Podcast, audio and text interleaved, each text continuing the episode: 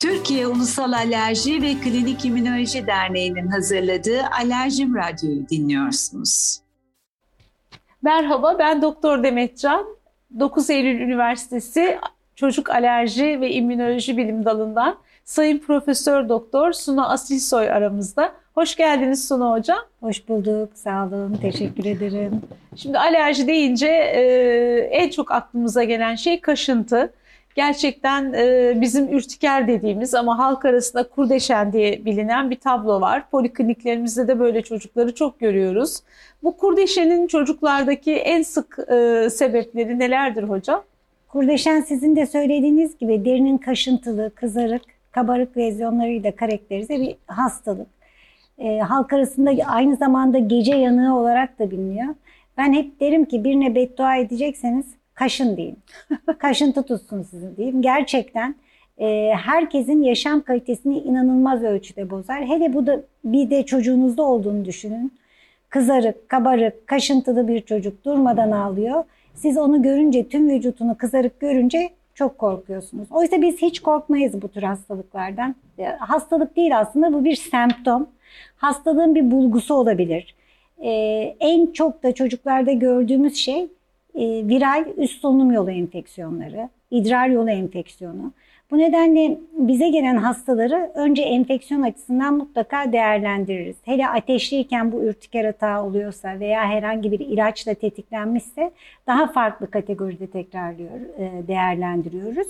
Ama diyelim ki hasta aynı besini ya da aynı ilacı ya da alerjisi olan herhangi bir maddeyi aldı, tekrarladı e, o zaman tabii ki bu hastada ön planda alerjiyi düşüneceğiz. Yani çocuklarda ilk e, ürtiker atağında genellikle alerji düşünülmez. Ama nedense bu hastalar hep bizim polikliniklere gelir. Hep bizden çare umarlar ama biz de deriz ki ya merak etmeyin. Görüntüsü çok kötü ama hayat tehlike yaratan bir şey değil, değil deriz basit ürtikere. Ama bazen tabii ki çok dikkatli olmak gerekiyor. Çünkü bu ürtiker anafilaksi dediğimiz hayati tehdit eden e, nefeste daralmaya sebep olabilen, hatta ölüme sebep olabilen bir hastalığın ilk bulgusu da olabilir. O yüzden gerçekten ilk atakta aileler hep korkar. Acaba nefeste daralacak mı diye. Ama genellikle dediğim gibi enfeksiyona eşlik ettiği için hakikaten genelde de bu hastalar geceleri daha çok e, olur. O yüzden de Anadolu'da hep gece yanığı derler bu hastalığa. Birden kızarır, kaşınır. Sonrasında e, kendiliğinden geçebilir. Hatta hiçbir tedaviye gereksinim olmayabilir.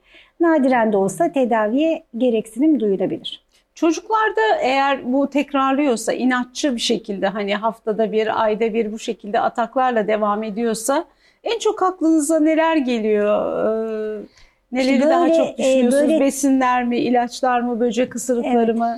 Bir kere ürtikerle gelen hastada çok iyi bir e, öykü almak lazım. Yani hastanın geçmişini ve şu anda ne olduğunu çok iyi değerlendirmek lazım. Ateşe mi eşlik ediyor? Yediği bir besin maddesiyle tetikleniyor mu? Kullandığı bir ilaç var mı? Ee, bunların hepsini çok ayrıntılı bir şekilde sorgulamak lazım. Biz böyle mesela diyelim ki ateşi var çocuğun. İşte sık idrara gidiyor veya gastroenterit. E bu çocukta tabii ki ön planda düşüneceğimiz şeyler enfeksiyonlar. Ama bunun yanında ailenin dikkatini çekti. Diyelim ki her zaman çikolata yediğinde oluyor. İşte Antep fıstıklı çikolata yediğinde bu oluyor ama sade çikolata yediğinde olmuyor. Mesela aileler bazen gerçekten çok güzel öykü vererek geliyor bize.